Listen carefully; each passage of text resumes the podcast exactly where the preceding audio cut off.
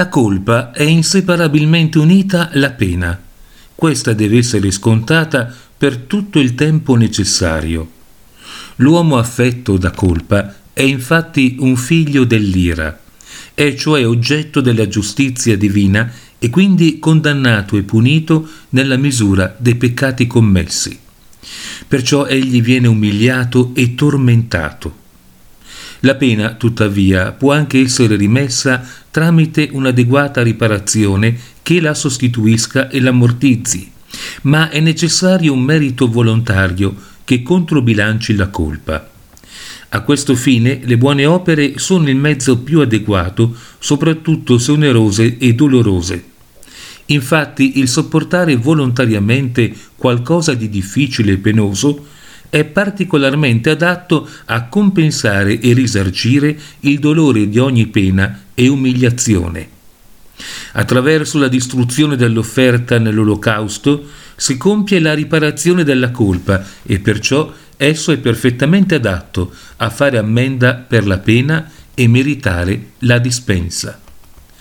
Se riflettiamo su questo, allora si capirà chiaramente come e perché le pene per i peccati che pesano sull'umanità non possano essere compensate in modo migliore e più compiuto che tramite il sacrificio espiatorio della croce.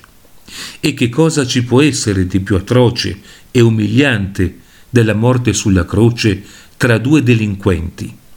Lì era il Salvatore, che è l'innocenza e la santità stessa, sprofondato in un abisso di dolore e di infamia avvolto nella più amara tempesta di sofferenze.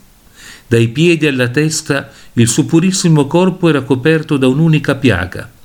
Insanguinato, frantumato e stritolato, pendeva egli come sacrificio cruento sul legno della croce.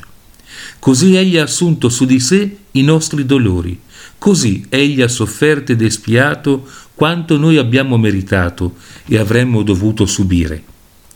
In questo modo Cristo, tramite il suo sacrificio sulla croce, ha fatto ammenda per noi.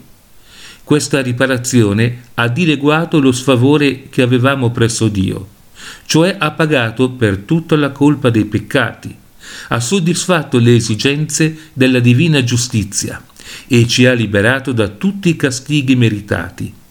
Con il sacrificio della morte Cristo ci ha riconciliato con Dio, offeso dai peccati.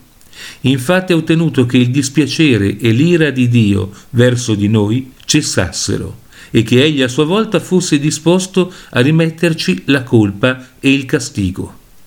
Così tramite il sangue del Salvatore abbiamo la redenzione e il perdono dei peccati. Gesù Cristo ci ha amato e lavato dai nostri peccati nel suo sangue. Questo avvenne poiché Cristo ci portò la pace e ci riconciliò con Dio tramite la croce, in quanto egli uccise l'inimicizia tramite se stesso, cioè con l'offerta della sua vita. Sì, mentre eravamo ancora nemici, siamo stati riconciliati da Dio tramite la morte del suo figlio, e quindi per il sangue della croce tutto è stato unito, quanto sta in cielo e sulla terra.